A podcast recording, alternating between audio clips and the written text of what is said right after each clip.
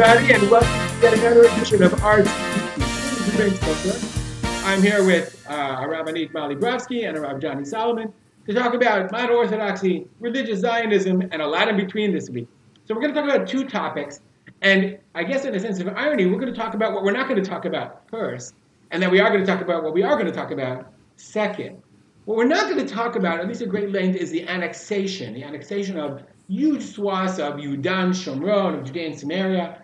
How much? 30%, 70%, nobody really knows. And the reason we're not going to talk about it is because, interestingly, while there are these huge uh, supplements in Makor Rishon about uh, sipuach and do it right and don't do it right, people, I, my experience has been, and we've talked about amongst ourselves, people have not really been talking about annexation at all. It's not a topic of conversation. It is on the news, is what talk show hosts talk about, but we're not going to. We don't really have much to say, or we don't have much to talk about. So what, what, I, what we wanted to discuss first, ever so briefly, is why is it something that we're not talking about? Why is it not a topic of conversation?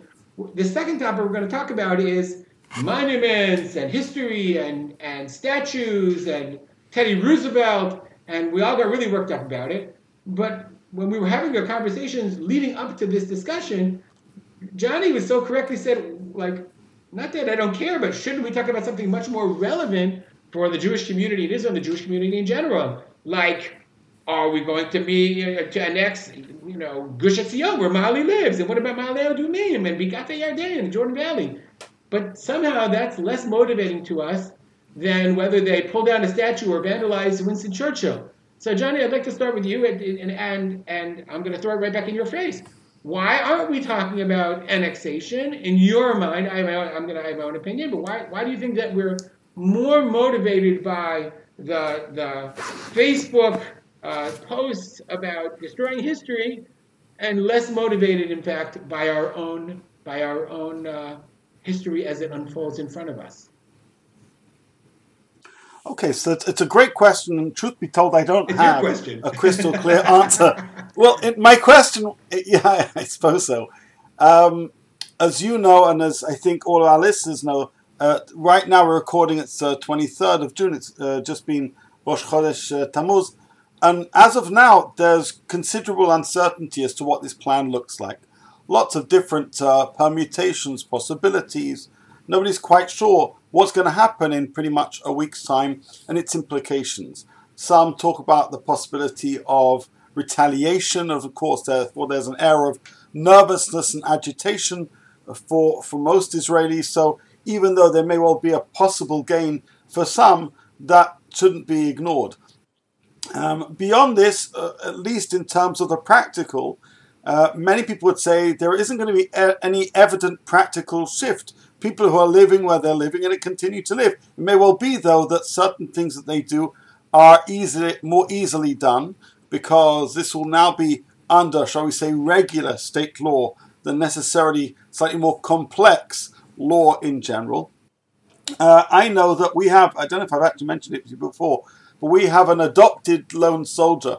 She's not a biological daughter of mine, but she lives here in Israel, and, and we've taken her under our wings. And I know for the last couple of months, she and her unit have been working very, very hard in training in terms of considering what annexation is going to look like and what their responsibilities are going to be like. So I can tell you, in the army right now, this is something that's been very, very present in the minds of of of, uh, of leaders and, of course, of soldiers. But do you think that so Johnny, perhaps because of all this uncertainty? You think that the, you um, think that so it, because there really is no practical difference is that what you're saying? That you don't think? Meaning, yeah, I mean, it's ideologically it's important, but practically it's not. Is that why we don't talk about it, or the uncertainty? More? So I think the the, the the the not evident practical difference from the average person is perhaps why it's not gripping people so much. Secondly, because this proposition didn't initiate from us. This isn't our plan. This is a Trump plan, which uh, Bibi seems to be very happy to at least initiate. Again,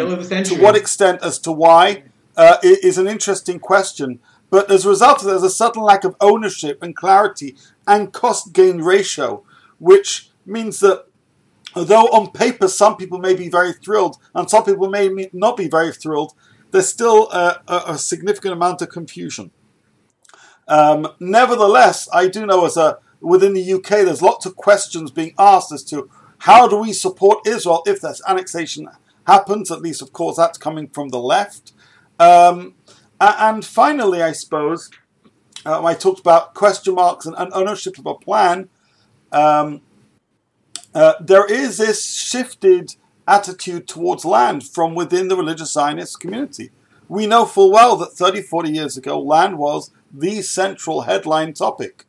And for a variety of reasons, uh, most of which have been covered in previous conversations, uh, being uh, disengagement, land has shifted uh, in the order of absolute priorities. It's right there on top of the list, but not first on the list. Uh, and perhaps the whole question of gaining control of land, but not necessarily gaining anything more, is viewed differently now as it would have been uh, 34 years ago. My feeling is, if we were living some decades ago, the only thing we would have been talking about is this. The very fact that we're not only talking about this speaks volumes about how they've been shifting priorities in the mindset of the religious Zionist world. Fascinating. I hadn't even thought about that. Mali, this makes me think of there's a very famous machlok in the Gemara about whether about kedushat haaretz, the sanctity of the land. Is it do we say kidsha l'shata v'kidsha shelo la'atid lavo or la'atid lavo? And so in the end, we pass in that the kedusha rishona, the kibush of Yoshua ben Nun, right? That was a temporary kedusha, whereas the kedusha of of uh, Aliyah Shniya by Sheni, that kedusha that we pass in was kedusha l'shata kedusha la'atid lavo, that it was a permanent kedusha. And in my mind, I always categorize that uh, as like in Yoshua's time, it was quote unquote conquered. I have my hands up, quoting, unquoting, but we didn't control the land. Meaning, facts on the ground, as we know, they're what establish reality. And and annexation or not annexation, you could argue it's just, you know, it, it, it's a it's a it's a legal creation and it has some kind of legal effects to the people living there, but it doesn't change anything. More people aren't going to live there, or more people, less people aren't going to live there. So you're among the three of us. I live in Yad Binyamin. John lives in Even Shmuel. You live in Gush Etzion. It'll affect you much more than it'll affect either of us, at least externally. Are they talking about it there? What right. are they saying about it in Gush Etzion? So they don't seem to be talking about it here, or at least I'm not hearing them talk about it, which is maybe not the same thing. Um, I, I, I, do wonder if uh, I, I, do agree with Johnny. I think a lot of his assessment is correct. I think a, what, part of the reason that people aren't talking about it is because they're very confused. Is this a good thing? Is this a bad thing? Um, I think that it's not clear. You know, when you hear Bibi speak about it, it's like, oh, this is the best thing ever. We're just going to annex land unilaterally, um, which it, it is good. And Ruby, just kind of sneak in my answer to your question. I do think it de facto makes a difference. Um, I think you know facts on the ground are facts on the ground, and you know like um, like it or not, when you know even though like the well. Well, s- simply saying, let me ask you this: practically okay. speaking, in Gush Etzion, theoretically, once the land is quote unquote Israeli land, they can build as much as they want. Yeah. Do you think they will do that, or you think it'll just be political? I don't know. Oh my god! I don't know. I don't know. So so again, so I don't know. I, I just know that like you know, we do feel it. We feel it in ways when, like, you know, there's no delivery to you because you're over the green line, or you know, um, uh, you you know. You think all of a sudden there'll be delivery to you now? That I, I, I mean, will be it, it, will change your status, and, and also I think I, I do think that it, there it like that's what I was kind of struggling with. Like on the one, I'm thinking about say the Golan Heights, which we de facto annexed, or you know parts of Jerusalem, like even Gilo, right? Things that we did as facts on the ground somehow that it does make a difference in the consciousness consciousness of certainly of Israelis of how they view those places.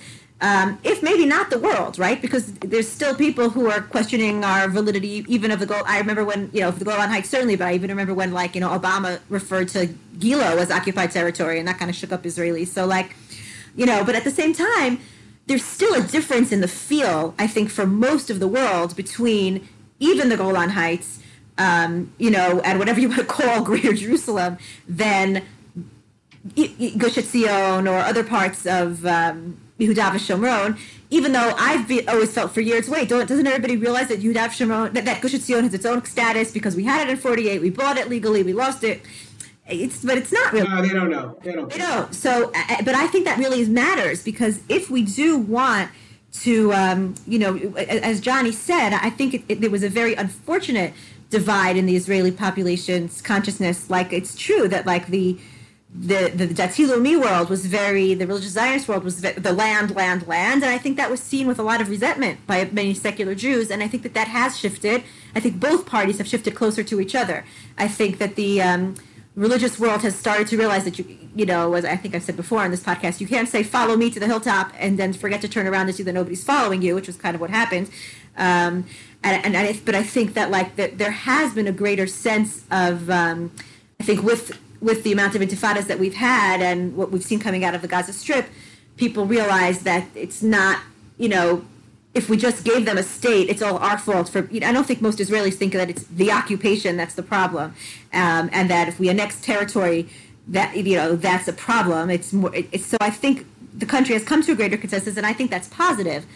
Um, but I think that well, it's interesting. We're not even talking about the fact that that this idea of annexation is on the table. When I first moved here, you know, what do they call that? The Overton window. It wasn't even in the discussion. Right. It wasn't even a theoretical discussion. Correct. So the very Correct. fact that this yes or no it, right. it reflects an incredible which is again, shift. Which is again, that's the that's the good news, bad news that people are really worried about. It's like if this is if this could work, it could be one of the best things ever. Like we could annex certain parts of Israel that Israelis very much practically view as de facto parts of Israel, such as um, the Jordan Valley, such as Gush Etzion.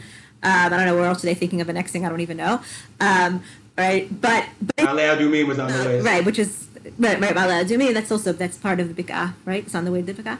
Um, no, maybe not. Oh, whatever. No, no, it's not. It's, it's Greater it's, Jerusalem environment right, and all that. Correct, but but but but, but it's like the, it's like you hear that from you know Ron Dermer kind of thing, which is people feel like well that's Bibi's mouthpiece, and then you hear Jared Kushner on CNN kind of saying things that sound much more like, well the parts that they'll annex that'll be theirs, and the parts that they won't, and it's like yeah, is that going to be Palestinian state? Is that going to be autonomy? Like by claiming this what are we saying about the stuff that's outside? And nobody really knows. I think Johnny's right. Nobody really knows what's the plan. Like, is this really an amazing opportunity that we should be grabbing with both hands? Or is this actually a um, almost like a, a trap that we'll fall into and sign on a dotted line, not really sure what we actually were buying? And I think that's and, and, and I think we haven't been getting a very clear message about that from our leaders. We're, you know, Bibi will say X, and then somebody else will, will analyze it as Y, and people aren't really sure what exactly this is. And I think that's a reason, one of the reasons for the silence. I, think Johnny was right in, in other things he said also. I think social media, and this is kind of our second topic. If you don't want to get into it, I won't necessarily. Do you want me to wait? What are you going to say? I don't know. Oh, well, tell you to say. Then you can tell me whether you. Whether, I think that it, Johnny's also right that like that um, we are very much uh, led. You know, of what it's called the, the tail wagging the dog.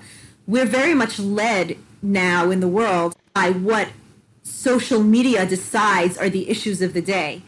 Um, and, and and until now, I think, and this this is something I'd be interested in hearing, especially Johnny, who does this analysis of social media. But you know, I'd hear like hear both of your opinions.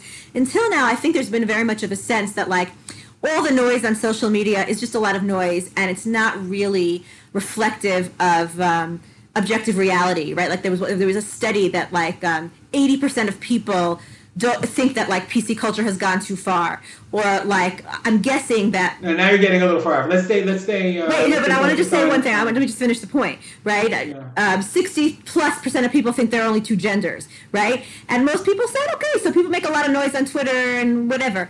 But what we're now seeing is those people are actually affecting policy very, very quickly, certainly in the states, and so I think that's actually frightening. So this question of like how do we relate to the fact that we're all, we, we we let them light fires for us on social media and we all respond whereas in the past i would have said we need to step back take a perspective recognize that it's a lot of smoke and mirrors and it's just a lot of nonsense on social media and, and all step back into our real lives. But i'm starting to get increasingly concerned about the fact that whether we like it or not, the agenda is being set, and it's actually affecting. Wait, are we are we still talking about annexation, or are we stopping? So no, no. Now I'm saying, you know, John. So come back, come back to annexation. We'll switch in a second. We'll come back to right, but it's so, so, yeah. Yeah. I, no, I, I was gonna I was gonna add that you know we have this strange phenomenon of, of a plan that, as as Mali said, so, most people don't fully understand its implications Uh, and, and also, we're not entirely sure to what extent it's going to be played out and what's necessarily the time frame. Let's be clear that this plan came from the White House, and many people don't quite uh, either don't like Donald Trump or don't trust Donald Trump, or certainly don't see him as being a, a thoughtful kind of uh, geopolitical negotiator in terms of complex areas such as this. So it already comes from a very strange place, from a very uh, unusual leader that many people have major issues with. Uh, you know, who's running it here? Bibi. We know that uh, a lot of people are incredibly loyal to Bibi, but a number of people have basically said, you know, man, the time has come and we have certain, not certain claims and agitations against him. But precisely because this aspiration of a, of a two-state solution and things are going to work out, it just hasn't happened. There is in a lot of people's backs of the mind, even those who don't like Trump and don't like Bibi, right, and who are very sympathetic to the notion of two-state solution, they kind of have this voice in their head saying, but who, maybe I'm the one who's kidding themselves. So they don't really want to say the Trump Bibi deal has some validity because that goes against the grain but they're not necessarily so absolute in committing themselves to two-state solution because we know we well know that for many decades mm-hmm. this hasn't happened. So I'm not an expert enough to talk about why that is or why that is not. So you're stuck between a reality that you don't want to accept and a reality that you know it hasn't properly happened. and so I suppose we're all like you know, as you say, it's like a wait and see thing. Nobody quite right. knows uh, either I'm going to prove myself to be entirely right or entirely wrong, and if things don't quite go to plan, I'll blame somebody else. Can I just say an crazy, It's a little crazy that in theory, in in a week, the government is going to take a, an incredibly huge decision yeah. without a really informing the public about what the ramifications are, and b probably because they don't actually know what the ramifications right. are. Yeah, let's uh, let's do it. Whatever, we'll see what happens. So can I just say something uh, almost the opposite of Johnny, which is so interesting? Because let's say you're coming from the perspective where you where you actually think Trump is much smarter than people think he is, and you think a lot of people are underestimating him, and you're like, no, no, Trump knows what he's doing, and Jared Kushner knows what he's doing, and Friedman knows what's going on over there, and maybe that's why Friedman resigned because he, he didn't. And you're like, so what really is this deal? And let's say you're coming from the opposite perspective where you're like, I don't want a two state solution, right? You're like, I want an autonomy, maybe. And you're like, so we all know that what, what Bibi is banking on is that a two-state solution is not realistic uh, because all kinds of reasons on the other side.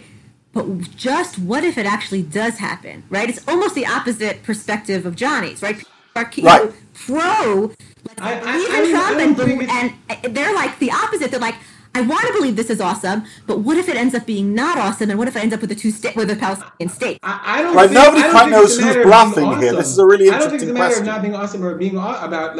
It's not. Uh, you know what I mean. Whether they. No, I don't even mean that. I mean, I don't think it's a question of whether they agree or disagree. I mean, what we would have to do ourselves would create a de facto state. Right, but nobody That's knows. My point. They right, don't have to agree to anything. Is that a de facto state? Is that a fa- de facto autonomous zone? Is that de facto we don't know yet and we'll wait and see? Nobody knows. And so Johnny's right. Like people on every place on the spectrum are confused about whether they should be supporting this or not. That's what our politicians like. Okay, we're going to move on to our. We'll go back to our. I think we've exhausted this. It's not necessarily religious Zionists per se, but it's it, it's a fascinating thing that that you know people are issuing. I'm for it. I'm against it. Whereas I get the sense that nobody has any here in Israel. People don't have positions because they don't really know what it means. They have right. no idea what the ramifications are, which is shocking and disturbing more than anything else. I think. Anyhow, let's move on to our second discussion. Our second discussion, uh, I want to talk about it specifically from a Jewish perspective. I'm going to frame the discussion before Molly attacks me. And um, not attack you. I learned. I learned that I have to be very careful because if not, I get I, am called all kinds of horrible things. And uh, oh, just wait, just wait. You, you, the attack is coming. Anyhow, uh, there have been there's obviously uh, if you've been following social media, and some of us have.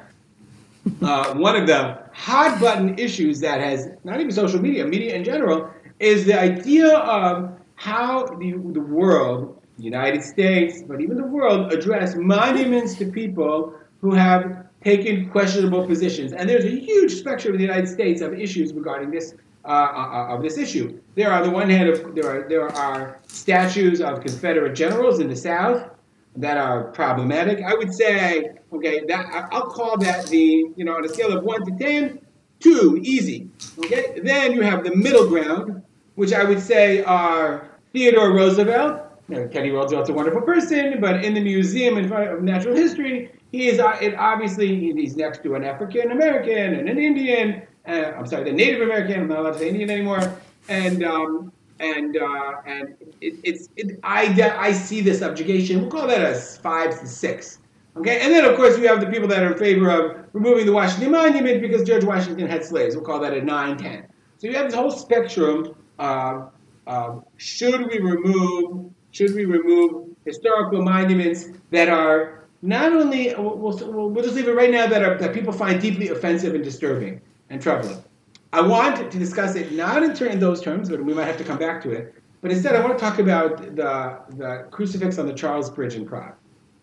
When, we, when, when Mina and I, five years ago, we went to Prague, beautiful city, amazing time. It was really incredible. There's a kosher, uh, there's a kosher hotel there, so when they reopen, highly recommend. You get breakfast, you walk around all day. It's amazing. Um, you got to the Charles Bridge, a very famous bridge. There's all these incredible statues on Charles Bridge. And if you've ever been there, there is in the smack in the middle a huge crucifix, quite a large crucifix, which is not a problem of itself, except for the fact that in gold letters around the crucifix are the words Kadosh, Kadosh, Kadosh, Shem Tzvot, Meloch Haaretz Kevodo. Okay, and and anyone who looks on Wikipedia, you can Wikipedia yourself. The story is told that the Jews, the Jewish community of Prague, was forced to construct these words Kadosh, Kadosh, Kadosh around the crucifix. It literally is the taking of the taking of the m- most holy words and, and demanding, requiring, obligating, forcing the Jews to use their holy words in order to sanctify in a way Christianity's most sacred symbol. It is a living, breathing symbol of not just anti Semitism, of persecution. I would just say that myself, when I walked around Prague, as beautiful of a city as it was, like I have this experience everywhere in Europe, it's just a cemetery of Jewish communities built upon Jewish communities. You walk into the cemetery, you walk into the old cemetery in Prague, and there's layer, they tell you layer upon layer upon layer of Jews, of Jewish Jewish graves. I think the same thing is true of the entire city. It's just a whole, a whole litany of Jewish history of persecution, layer upon layer upon layer. And this is just one example. I personally, I'm going a little long, I apologize. I personally found this highly offensive. I find it highly disturbing. I was not the only one. Apparently, a Jew, a conservative rabbi, wrote to the mayor of Prague in 2000, whatever, the early 2000s, and said this is so offensive. And the, and the mayor said, You're right. And they put up a plaque in Hebrew, a plaque in English, and a plaque in Czech, explaining what this plaque was all about. And of course, somebody has, I, I showed pictures, I sent it to Molly and Johnny. Somebody has vandalized the plaques and removed the English and the uh, Czech one, and all you have now is a Hebrew plaque. I don't know if, that, if that's anymore, there anymore. Probably the only reason it's still there is because only the Jews can read it, only Israelis can read it, and know what this thing is. Molly, I am offended by that plaque. I by that by that statue. Not because of what it was, but because of what it is. And because of what it says. And because mm-hmm. people can walk by that and not be offended by it. And for that reason, I feel that a sensitive Czech public should want to take it down themselves because they realize how offensive it is and how insulting it is. So therefore, I am not in favor of taking down the Washington Monument. I'm not in favor of closing the Jefferson Memorial. But I do feel that in instances where there are monuments that are offensive to people today, I see no reason why those things should, should, should continue to be offensive. I think that the citizens of that community should understand, and they understand themselves, like the Roosevelt thing, nobody demanded it, they themselves should understand, maybe put it in a museum, maybe understand, but they themselves should want to remove those symbols uh, because of their offensive nature. There's no such thing as that. Something that's so sacred that it has to remain in, in the face of deep offensiveness. That's my argument. Go. Yeah. And I completely disagree with you. Okay. Here's what I think. Um, where do I start? Um, I First of all, I like how you, you you know you did that zero to ten thing because I before we even have this conversation, I want to make this comment. Which before you were like, "What are you talking about?" You know, where you roaming to?" But I'm going to say it because I, I feel like it's really important and needs to be said, and I'm seeing it more and more, and I don't think people are aware of it. Which is, you know, when you talk about the zero to ten, even before we talk about um, let me put it this way. I don't know how to put this. People often say, well, what about the slippery slope? If we take down this and they're going to take down that, and they prove it to you by the fact that, like, you know, they started with, uh, you know, I don't know, who did they start with? Uh, Lee and, and, and whatever, and now they've moved to, like, you know, Grant and Cervantes and, you know, um, I forgot who else. I have a list of, like, you know, if they're taking everybody down, you know, Washington and Jefferson, and but it's not just the slippery slope that concerns me. What concerns me, and this is what I was kind of alluding to before, is that actually, I think that, that, that there are two conversations going on. One is a conversation between people of good faith, like you and me, Ruby, where we can have a very um, helpful, educated discussion that can help us figure out what should we do, and we can distinguish between. Um, what should be done with conservative with, with Confederate soldiers in the South? What should be done about this plaque in you know this uh, this this statue in Prague? Um, and and we could even disagree, but come maybe to some kind of conclusion about what should be done in Roosevelt, and we could come to a consensus that we're going to leave up Jefferson and Washington. But I think that what's actually happening now, and I would say in the states, but it's not just in the states; it's actually all over the world. Is that we're and and you're, I, I, I might sound a little bit insane, but mark my words, I'm not going to sound insane in the future because I think that I'm seeing this more and more. This has been a slowly growing movement that I've been watching. Um, I think we've seen it explode in the past week or two, and it's it's just I, I don't want to keep silent about it anymore. There is a battle, I think, a cultural battle, and it's not about Confederate soldiers. It's about freedom of speech, silencing dissent, imposing um, one perspective, the right perspective on the majority, silencing and shaming people who feel different, and pe- and, and, and making it very difficult um, for people who to, to speak out against a certain perspective and um, and it leads into into it creates mobs and those mobs and bo- both online and also now we're seeing in life um, and that's very a very very dangerous path to go through down now i know you probably don't want to discuss that on this particular podcast but I feel the need to say it because I really think it's true. Um, and so, like, that that being said, that, that could be very true. But my my, but I feel when you say that. So therefore, I'm not going to have that discussion with right. So that therefore, just, I will have right. No, no that great just, point. That great just plays point. into okay. the way you play into that is by saying, "Well, you right. want to take oh. everything down, okay. so therefore I'm not going to take anything down." Great, excellent so, point. Which so, is so therefore, I want to have this discussion because right. I want to say there are some times when I think the point is mm-hmm. good. Is, is, I don't agree with moms. I don't want left wing moms. I don't want right wing moms. That's why we have this podcast to have discussions right. to talk about. So therefore, like all of the, I think the right wing media that's saying anybody who touches history, blah blah mm-hmm. blah blah blah blah. That that's just a that's a left that's a right wing mob. How right. dare you touch anything? Okay. You know, don't you understand the beauty of the Confederacy? No, I don't. well, you know okay. Well, we, okay. So I want to have that discussion.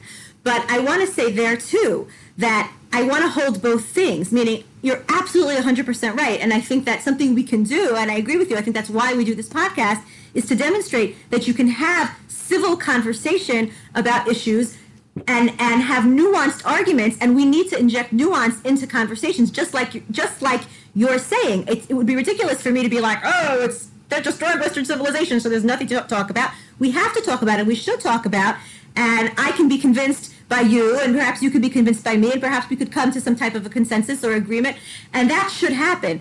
At the same time, there's there's a very delicate line where that we have to be aware of, which is, um, and I, am going to quote. This is. Um, I'm quoting Jordan Peterson now. I'm outing myself as a Jordan Peterson fan. I'm going to get hate mail that I'm a right wing, you know, fascist, but okay.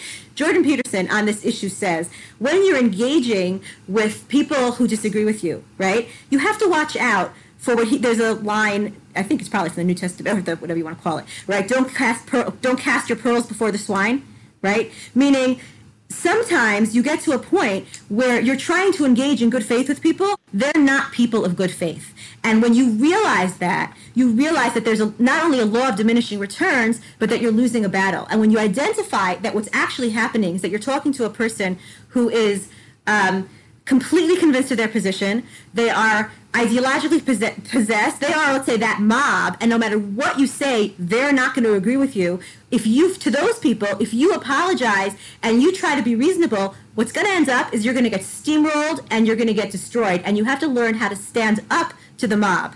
And so the line between let's have a, uh, a civil conversation and try to come to a good reasoned policy and you know what? What I'm seeing here is is a dangerous movement, and any sign of weakness on my part is is is not going to be taken. Any apology, any any concession that I see truth is not going to be taken in good faith, and there's going to be a good back and forth, and we'll be able to come to greater agreement. But what's going to happen is they're just going to roll right past me and push for more and more. When you see that that's what's happening, you do have to stand up and call and call it is. I, I think you're just not listening. I think you're doing no. So I'm saying let's have the conversation. So now I'm willing to say to you, what do I think about history and why I don't think we should take down the. Let's go to Johnny. We we have been down I know, but I can, Johnny's I'm sorry, but okay, can I answer Johnny, that question? Because I do no, know, but it's not fair. After Johnny, you can you, you refuse to answer the question. I want to answer. You took it another way. So now you have to wait. No, no, no. I'm happy for my time. I want to answer the question. Johnny, will you yield your time? Johnny, will you yield my time? With pleasure. Will you yield my time? I'm sorry. I just have to because I don't want to be accused. Or, you know, I, I filibustered. That's not what I meant to do at all. Uh, I, I, I don't believe we should take down the thing in Prague. Why not? Because I understand that there's a difference between statues and and you know uh, museums. I hear even the argument maybe right. I'm, I'm cutting ahead because there's so much to say right, but like. I don't believe we should erase history. I believe we should see history. I believe we should know history. I believe that our approach to history should be aware of the good and the bad, um, see the complexity. Uh, I think we we should and be uh, should be able to hold that and recognize that and see that right now. The next argument to that is okay, that's great. So let's not destroy it. Let's move it into a museum, right? I don't even want to do that. I do want to put up a plaque, right? Um, but I don't want to move it into a museum. Why not? Because I think history tells its story best when it stands where it is so we can see it most accurately. And I also think, right, Ruby, you're saying to me, it offends me now that this is how they feel, right? So what I'm saying is that's even more why I want to see it because I'd rather like if I have the choice between being offended, right? Oh, I'm offended, or saying, well, maybe that hurts my feelings, but I'm strong enough to take it, and I'd rather um, kind of keep my eyes open, be wise and smart, and look at reality and not hide from it because it perhaps offends me, I think that's actually smarter. Because I'd like to know what the Czechs think. I'd like to know what the, what the English think. I want to know what all these people think. I want to know what's going on in America. I want to know just exactly how strong those the anti-Semites are. I want to know. I want to see it. I don't want to hide them underground. And so I, I don't think we do anybody any service when we whitewash history. Now, again, I do believe that we should put up plaques. I do believe that. Um, because I do think we should put things into context as our perspective grows, as our perception grows. We should we should we should be doing that. But absolutely, I, I think that when you start dismantling, the two dangers are when you start dismantling history. Um, I think you erase knowledge of history, which I think is really dangerous. I think you erase an ability to have a nuanced view of history and understand that there's good and bad. You take that away. And I think you end up deluding yourself, putting your head in the sand, and not seeing what's actually going on. Johnny, please now. The gentleman is uh, um, yeah. You, you, well, you've spoken about a number of things. Um, so, uh, please, please I, I, I'm just going to have to ask you. Please stay with the history thing. I, I don't want to get into the mob Jordan Peterson thing. I really want to stay away from that. And I'm not. I'm not going to get into Jordan Peterson. Uh, let, us begin with point number one. I, I often find that, unfortunately, as we know, there are often mass shootings and straight away, when there's a mass shooting, uh, everybody has a position about guns. My general posi- point is if you really care, you wouldn't just be talking about guns when people get killed by guns. You should be aware that this is a perpetual problem that needs to be addressed, ideally before uh, more innocent people are killed. And, and I say this both in respect to weapons, but also in respect to race, and also in respect to these monuments. So here's an interesting question. I don't. I of course I don't think that every monument that exists necessarily is good or is bad. I'm sure there's some which represent either personalities or histories that shouldn't be revered, uh, and there are probably some that should be studied and discussed. I'd be curious as to consider, looking at all the monuments that are currently being pulled down and ask how many petitions have previously been written against these monuments in the last 20 years. Meaning, before this explosion of, of frustration, rage, and, and, and absolutely justified uh, desire for justice and a rebalance and re, re, uh, a better understanding of, of race relations and individual rights in the United States and elsewhere. I'd like to know which of these monuments bothered you six months ago that you, that you or anybody else wish to do something, make an online petition, right? And by the way, some may well be, actually, this monument bothered us for years. And I'd say, great. That's where local council needs to address the will of the people with an offensive object which people have expressed absolutely validly. And there should be a conversation. A conversation should go like this. You know, who is this person? Uh, would your life be better or worse with this person not to be, uh, not to have existed, not to be celebrated? Uh, and there should be a diun, and then local councils can make decisions which they feel are reflective of the needs and the rights of the collective in their neighborhood. What I feel is uh, there's been a groundswell of of upset and aggression, and some of these monuments aren't part of this landscape, and they are an expression of rage on them, but they aren't Ika and Haraya. What's the proof that for the last 15, 20 years, very, very few people said anything about how this monument affects them or erodes them or, or challenges their very, very being. So I think it it does need to be taken on a case by case basis. Broadly speaking, I agree we shouldn't wish to whitewash history. I think we need to educate people. I think we have to have conversations. However, there could well be places, and I Ruby, you said there are places which get to the kishkas. There, there can be emblems. You know, if a swastika was put up, God forbid, you know, in, in, a Jewish neighborhood, I want it down. And please don't tell me that it's part of history and everyone should look at it. We'll make a nice plaque and say, forget about it. There are no, that's exactly what Mali get, tell you. Uh, well, if a swastika was there from 1940, somebody puts it up now. That's not called putting up a monument. That's why not? Thing. Uh, Mali, Mali, Listen, that, then you're getting to a, no, that's a whole different conversation. No, because limits of freedom example. The whole Teddy Roosevelt thing it was what, 20 years after he died. So it's somebody else's. My point is, many of these monuments were put up in the South specifically in order to re, to, to reimagine a history that people wanted to venerate. Okay. Before you talk about leaving monuments up, let's ask a different question. Who put it there and why did they put it okay, there? that's a very interesting and important question. And by the way, we could have a whole conversation about the South, and it shocks me how little people understand of what the the culture of the South is, right? And and I said this in a Facebook comment to somebody.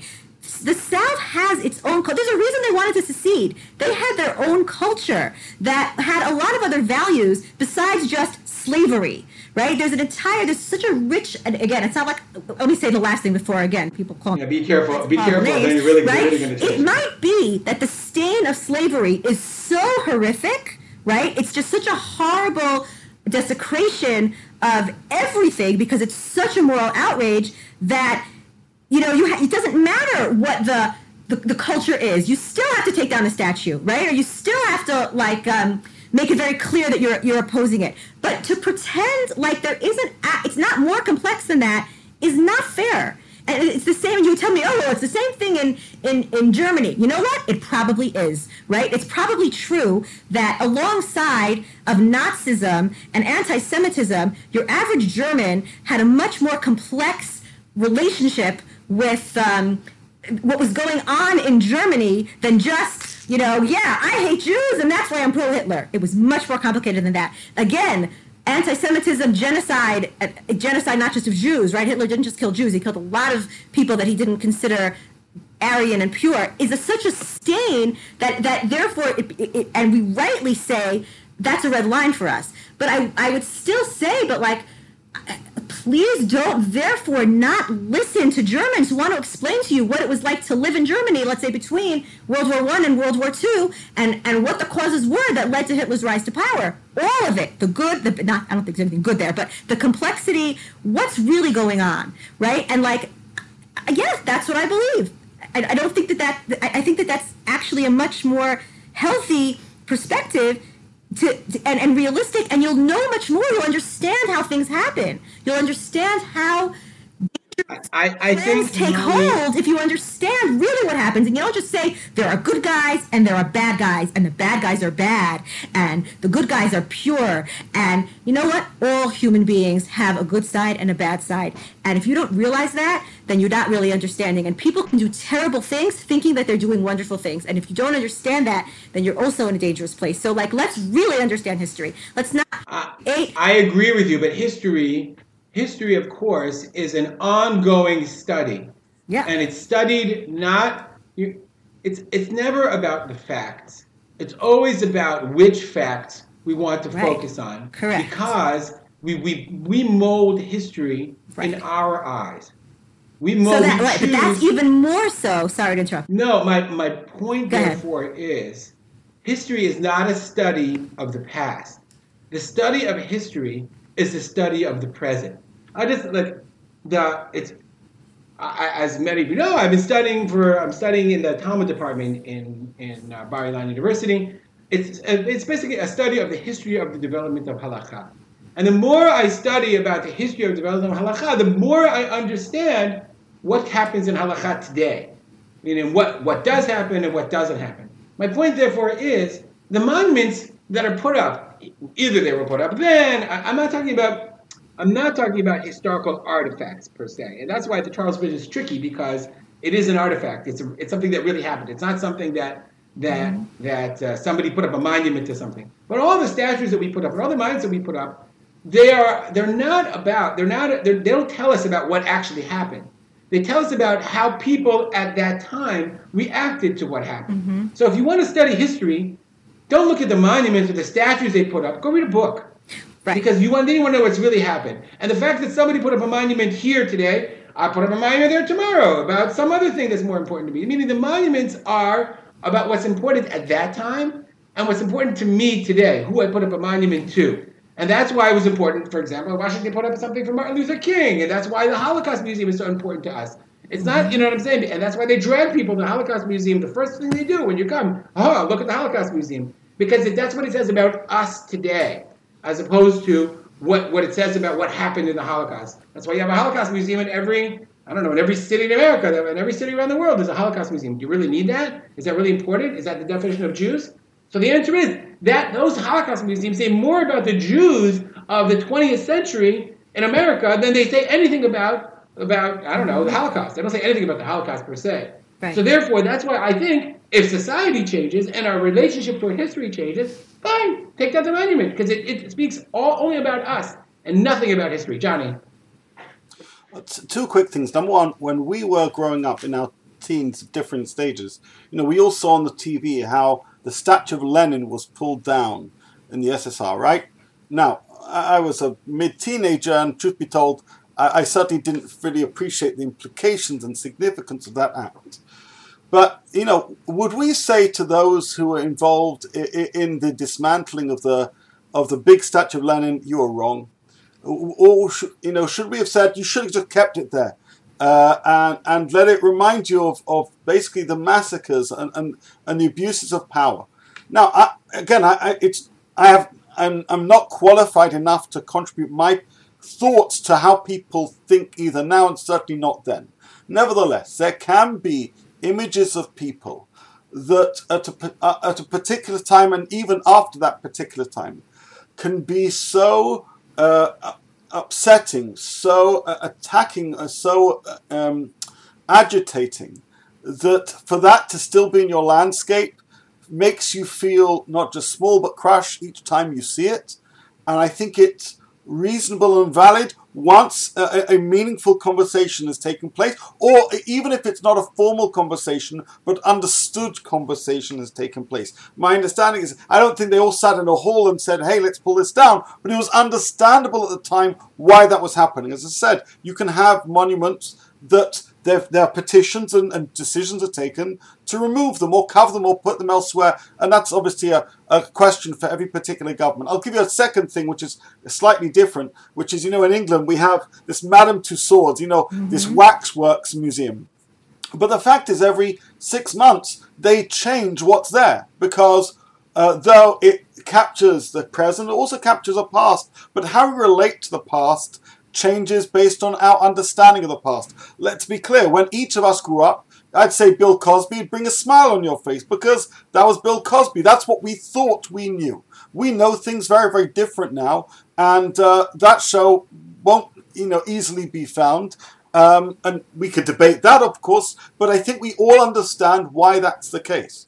So the question isn't necessarily uh, so binary as should we or shouldn't we. Uh, Ruby's right. I think there are gradations.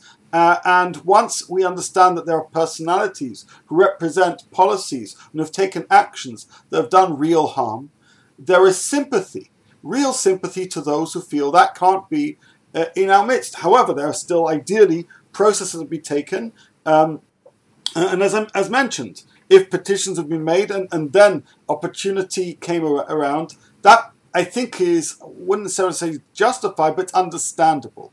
What we've seen, though, is considerable blurring of lines, where certain banners have been used, but other actions have been taken, which it's not quite clear how they correlate. And I think that's why I think Mali's uh, being quite vocal on this question, which is it, there, it's not quite linear what, how certain protests led to certain actions, and the breadth of those actions seem to be suggesting of an attack not on uh, people whose memories do a disservice and do harm to the population, but a, a choosing of whitewashing of, of a collective history which, uh, which in fact is offensive to some of those people who did much more good than bad, uh, from my understanding. And again, I'm not talking about particular individuals.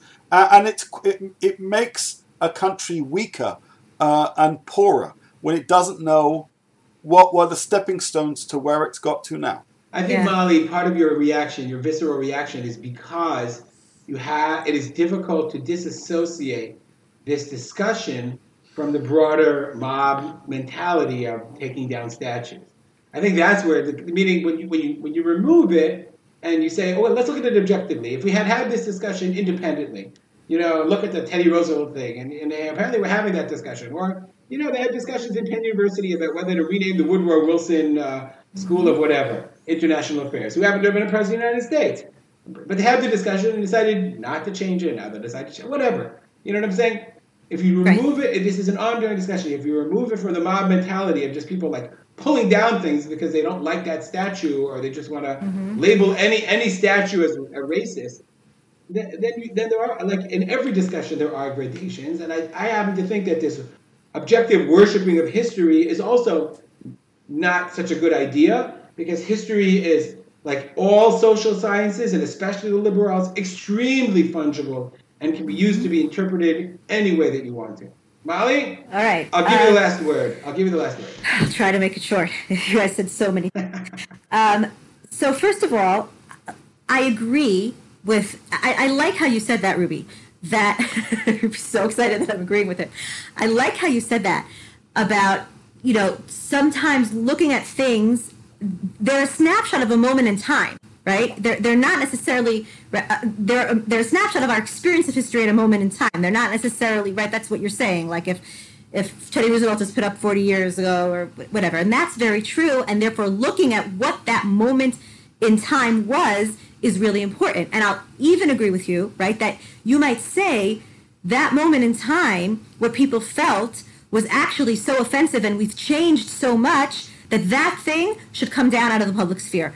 For example, Nikki Haley took the Confederate flag off of I think it was the State House in South Carolina, right? And that I think what that's kind of what Johnny's talking about, and I think that was very broad, a broad consensus of what you're talking about, where it was very clear why she was doing it, what what what kind of wounds she was trying to heal, or, or, or South Carolina was trying to heal, and I think there was really broad consensus that that was the right thing to do, and I would agree right? That there are times and places where things should and ought to come down. But at the same time, I still think that what you you know you're arguing it's just a, it's just a snapshot in history. So like if if we feel differently at this historical moment, then we should we should remove that old snapshot. And I'm saying no, the snapshot understanding that's also history that people felt a certain way at a certain point that's also important history to know and should not be forgotten and that's that's why i believe in preserving it all Uh, that's why you have museums, not public spheres. I understand. Sphere, the statue, the monument in the public sphere has one role. Okay. A museum has another. I understand, but I still okay, and, and so it could be that you're right, right, and that and that there, that one of the reasons that I have such a visceral reaction is because I am afraid of the slippery slope, and that I do see a larger trend that I am concerned about again, I would I, I, would like to believe that I would still argue for. You really think that they're going to take down the Washington Monument or well, listen again? I, I, don't know, but this is what I'll tell you. you know, I, I, don't know because because wait, some wait, crazy woman says on CNN that's right. not mine. We all saw I that. I understand okay. that. She's like okay. the poster child for Fox One News. second, one second. Calm down. One second, one second, one second. Um, I, I, again, I, I am more conservative, small c, in the sense that I, I would like to leave statues where they are. I don't care that you know, again, I don't care that it offends me. Um, I, I, I, think it belongs there because they, they, put it there then, and that's how they felt then. And and it, and again, a plaque explaining, but I'd like it to be there. I, I could maybe you could convince me, right? Uh, uh, you really might. You could have a really good shot of convincing me about certain things, right? Again, Confederate generals. Even though, again, I think we could have a really long conversation about what how General, let's say Lee was was conceived of in the South and again, I might be convinced. You might say to me, it doesn't matter. He was, you know, he led the South, and the South was a slave owning a group, and therefore he has to go. And Johnny's argument that it's just, again, it's so hurtful to people that it has to go very much resonates with me, and you could probably convince me. But at the same time, what you're saying is kind of like a weakness. Oh, Mali, you're just so worried about the slippery slope. That's because you're like obsessed with this mob thing. What I'm saying to you is, I think that we can't be naive about you know you're like oh some crazy lady who you know who um, um, Fox News puts on because it serves their interest because everybody sees she's crazy and it makes the left look insane. And what I'm saying to you is, you know, two years ago's crazy lady is tomorrow's everybody believes that, right? And again, I, I, there are certain movements. If you want me to name them, I will or I won't, but let's not for now. Who two years ago were seen as radical movements that stood for things like um, the destruction of the family, socialism, and defunding the police, and they were not considered mainstream. And it was very clear that they that that if that supporting them meant you were supporting a radical organization. And today we're in a place that if you won't say that you support them, you're a racist. How did we get from there to here? Yeah, I mean, this is not our topic, but you could argue the other way and say two years ago, when a, when a policeman shot a young black man in the back, nobody batted an eyelash, even though it was on on on, on international okay. television. I, today, I, don't agree with that. Today, I don't think that that's true. I don't think that that's we true. We obviously that's didn't care enough larger, to do something about it. I'm very today, glad. I'm very glad that we are fighting racism, um, and I'm very glad that it's come to the national consciousness. And I, I very much hope that we um, reform policies and police departments that need to be reformed. But I'm not convinced that what you're saying is correct um, that nobody was aware of it two years ago. And I didn't say nobody was aware. We obviously weren't moved enough to make to make change. Anyway, okay, it's a different okay, discussion. Maybe, maybe, you know, or maybe not. I'm just and, saying. And just like we talked about really it, quickly, just like we talked at the beginning about annexation. Careful. Just like we talked about, the uh-huh. windows change, discussions uh-huh. change. Uh-huh. So, but it goes. But, but my point is, it goes both ways. Okay, and that's fair. But my point is, if we lose an ability to understand history and to understand the nuances of history, we're all going to be poorer and more ignorant, and it's going to be a lot more dangerous for all of us.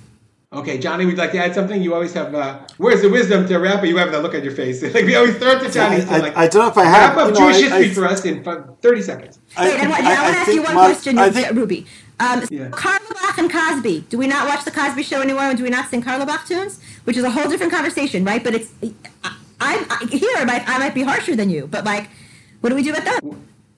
Those are not monuments to history. An entirely, entirely I'm just saying they're discussion. offensive people who have done horrible things. Um, we'll leave that for another week. Just showing um, you that.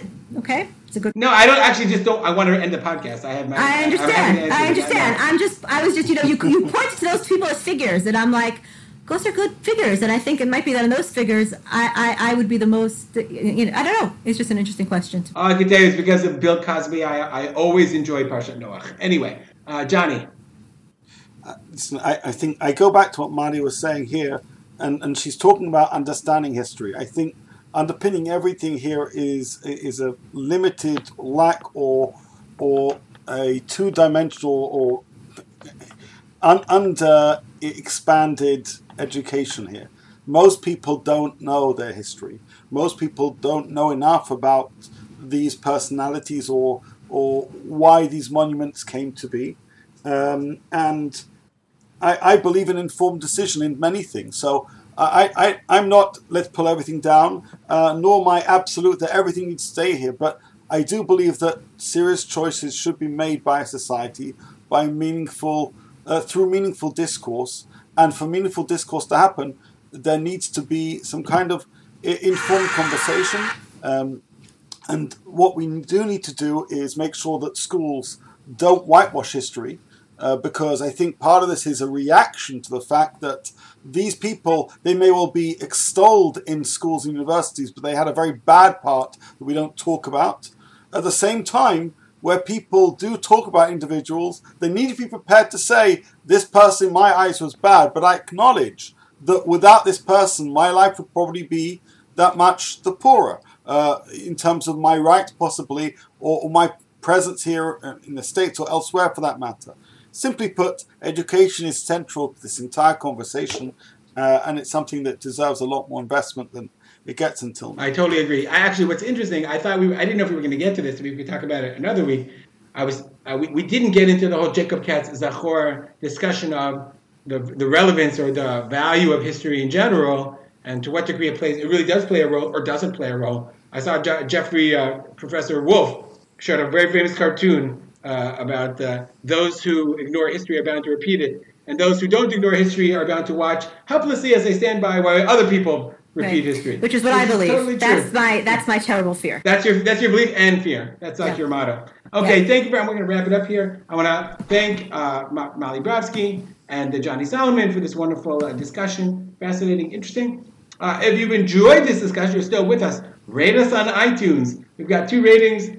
Actually, give us a good rating because that helps us. Um, why not? If you're listening this long, you probably enjoyed the podcast. Um, share, please share. We want to promote it as well. I want to thank my son Patakis Coulter for the intro music and outro music. And have a great week, everybody.